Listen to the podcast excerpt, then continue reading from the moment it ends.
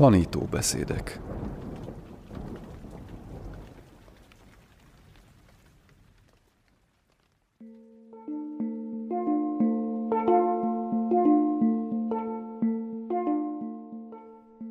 Achan Jayasaru, Csendes áramlat.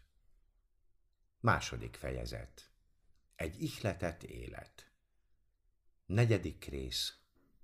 Új irányok Visszatérési számba 1952 forró évszakában Luangpor ismét útra kelt Ubon felé. Két évig volt távol, és Bankorba való megérkezése felkavarta a kisfalu életét. Esténként olyan damma beszédeket tartott a meggyőződés erejéről, amelyeket korábban sosem hallottak. Ez friss és élő buddhizmus volt, ami a falusiak mindennapi életéhez illeszkedett, és mindenki számára érthetően volt megfogalmazva. Mégis túl messzire mennénk, ha azt feltételeznénk, hogy látogatása forradalmi változásokat hozott a közösség spirituális életében. Valószínűleg többen voltak azok, akik nem hallgatták a beszédeit, mint akik igen. Valójában még saját családtagjai közt is voltak teljesen közömbösek, és ez később is hosszú évekig így maradt még. Úgy látszik, a világon mindenhol erősen tartja magát a régi felfogás. Az átlagos reakció, ami ellen a későbbiekben Luangpornak hosszas küzdelmet kellett vívnia, az volt, hogy bár igaz volt, amit mondott, az mégis meghaladta azt a szintet, ami szerint az átlagos emberek élni tudtak volna. Akárhogy is, Luangpor már elvetette a magokat a szülőfalujában. Volt egy édesanyja által vezetett csoport, akik abban bíztak, hogy Luangpor hamarosan végleg visszatér, és kolostort alapít egy bankortól nem messze eső erdőben. Luangpor észak felé vándorolt. Úgy döntött, hogy még egyszer visszatér Bampachtaóba, és 11. Vassa elvonulását Tamhin Taekben töltötte, a falutól nagyjából egy mérföldnyire.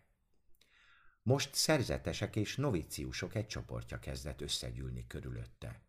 Ő pedig szigorú és feszes rendszerint vezette őket. Gyakran egész éjszaka meditációban ültek, vagy a sétáló meditációt gyakorolták. Egy alkalommal Luangpor elmagyarázta, feltehetően eljutott a füléhez valamiféle zúgolódás, hogy azt várja tőlük, hogy felülkerekedjenek a nappallal és az éjszakával kapcsolatos konvenciókon, a meditáció és a pihenés idejéhez való ragaszkodáson. Ha nem teszünk többé különbséget nappal és éjszaka között, megfeledkezhetünk az időről, és folyamatosan törekedhetünk. Tiszteletre méltó Tiang így mesél a Luangpor által a szerzetesekben elültetni kívánt küzdő szellem eszményéről. Luangpor rendszeresen látta, hogy gyógyfüves fogyasztottam, és megkérdezte, hosszú ideje iszom-e ezeket. Azt válaszoltam, hogy igen, már néhány éve.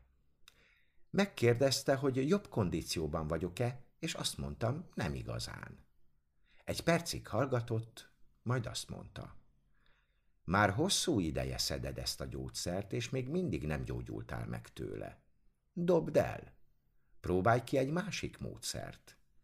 Egyél keveset, aludj keveset, beszélj keveset, és végez sok ülő és sétáló meditációt. Próbáld ki. Ha nem működik, akkor egyszerűen készülj fel a halálra. Luangpor a következő 1953-as Vassa elvonulásig maradt Bampa Taóban. Abban az évben elhagyta Achanuant, Luangpu Kinari tanítványát, Tamhinták szangájának vezetőjét, és három hónapot töltött egyedül egy apró kunyhóban, a Pukoi hegyen, három kilométerrel távolabb.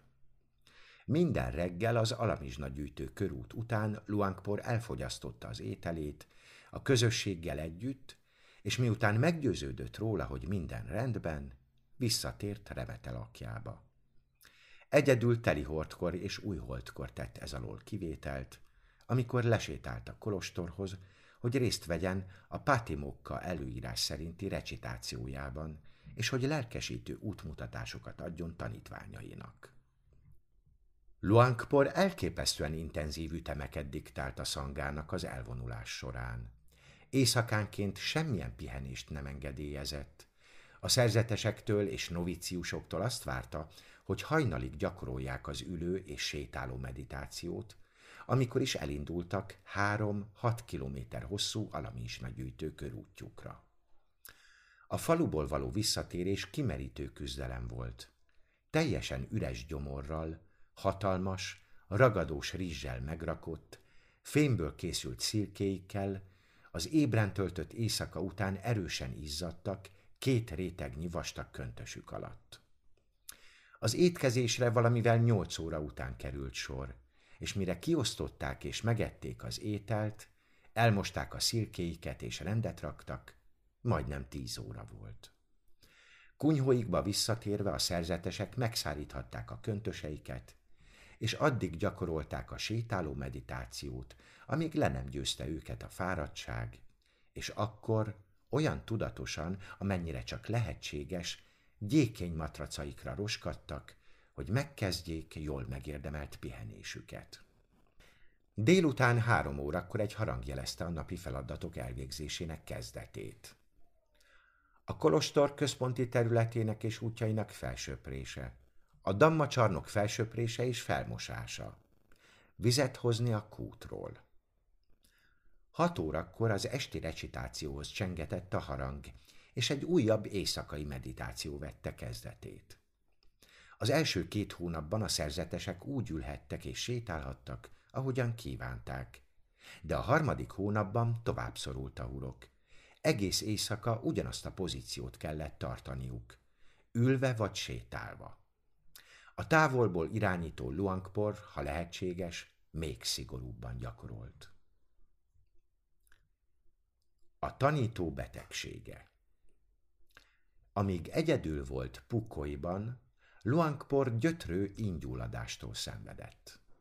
Ahelyett, hogy gyógyszert keresett volna, azt választotta, hogy elviseli a szenvedést. Korábban annyira sikeres volt az ajuttajában a fájdalom felett végzett meditációs tapasztalata, hogy úgy döntött, újra megpróbálja. A betegség ezúttal nem jelentett életveszélyt. Lehetőséget adott tehát arra, hogy Luangpor a fizikai fájdalommal dolgozzon. Mint előtte már sok más tapasztalt meditáló, Luangpor is úgy látta, hogy a fizikai fájdalom egyfajta teszt arra, hogy képes-e fenntartani a tudati tisztaságot a legnagyobb kihívást jelentő helyzetekben is. A fizikai kellemetlenségeknek ellenállni képtelen meditációs gyakorlat teljesen hasztalan. Amelyik túl tud lépni rajtuk, mérhetetlenül erőteljes. Bár igaz, hogy a buddha a jó fizikai egészség értékét hangsúlyozta, és kereken elutasította a különböző, korabeli ne foglalkozz a testtel, szabadítsd fel a lelked típusú vallási csoportokat, nem hagyhatjuk figyelmen kívül, hogy a kolostori generációk jelentős előrehaladást tapasztaltak gyakorlások során a betegség kihívásaihoz való felnövés által. A hosszantartó fizikai kellemetlenségek által a meditálók szilárdabban ragadhatják meg a lényeget, és többet tanulhatnak. A fájdalom nem enged sok teret az önámításnak. A betegségek és a fájdalom kezelése tagadhatatlan bizonyítékát adják annak, milyen komoly fejlődést érnek el a meditálók abban a képességükben, hogy megóvják a tudatukat a szorongástól, nehezteléstől, félelemtől és depressziótól, amikor kellemetlenségekkel szembesülnek. Ha a halálfélelem továbbra is ott rejtőzik a tudatban, így lelepleződik. Luangport türelmesen fogadta a fájdalmat. Felváltva használta koncentrációja erejét, hogy elnyomja azt, és tette magát a fájdalmat kontemplációja tárgyává. A békés kiegyensúlyozottságban elnyugvó tudat segítségével képes volt megfigyelni a testet érintő fájdalom és betegség elkerülhetetlenségét, és felismerni annak mulandó és éntelen természetét. Hét nappal később Luangpor meggyógyult. Az ínyében lévő fájdalom elhalványult, majd megszűnt. Sokak javára A vassza elvonulás végén Luangpor elhagyta hegyi remetelakját, és visszatért Vattam Hintaegbe.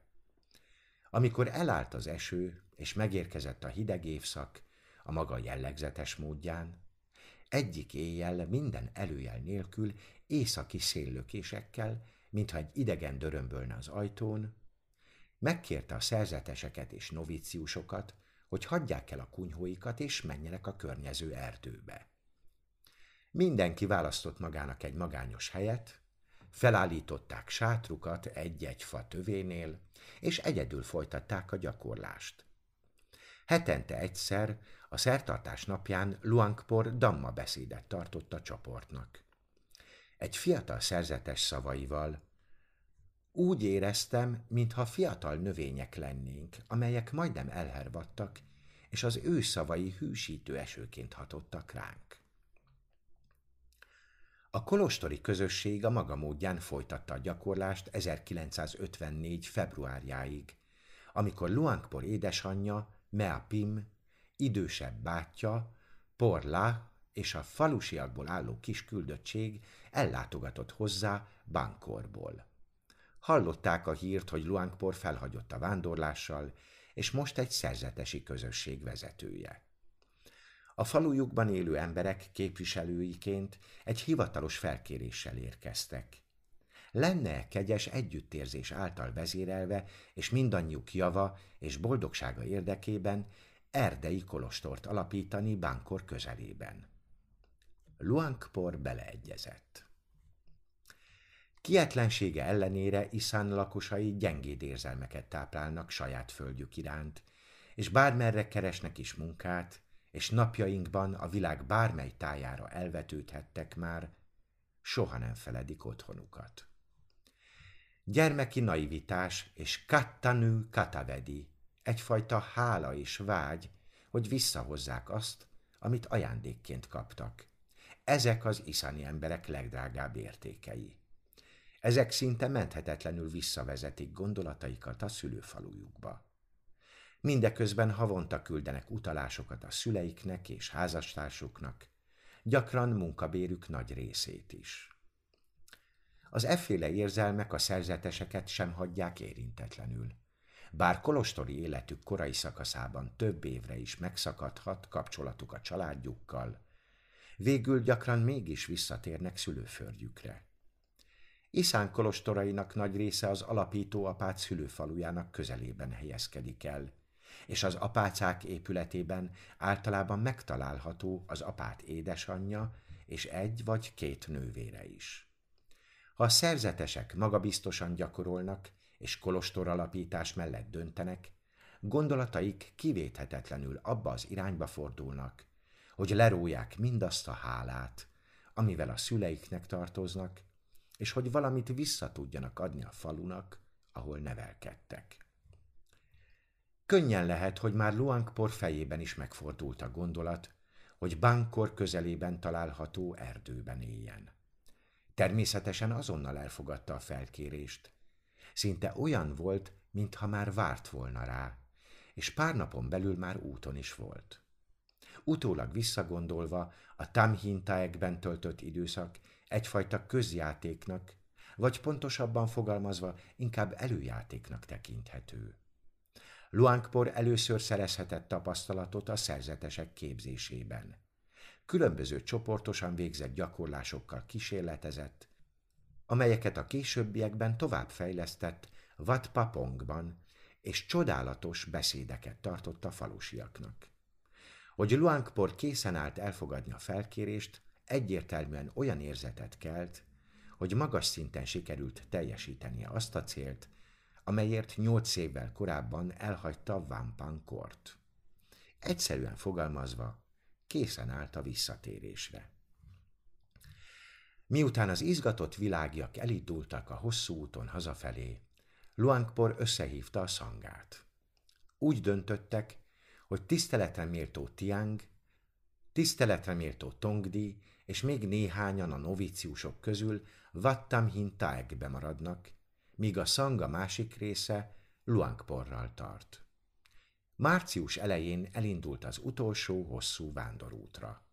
Vissza Ubomba, és életének egy új fejezete felé. Fordította Ráckis Andrea. Elmondta Kövesdi László.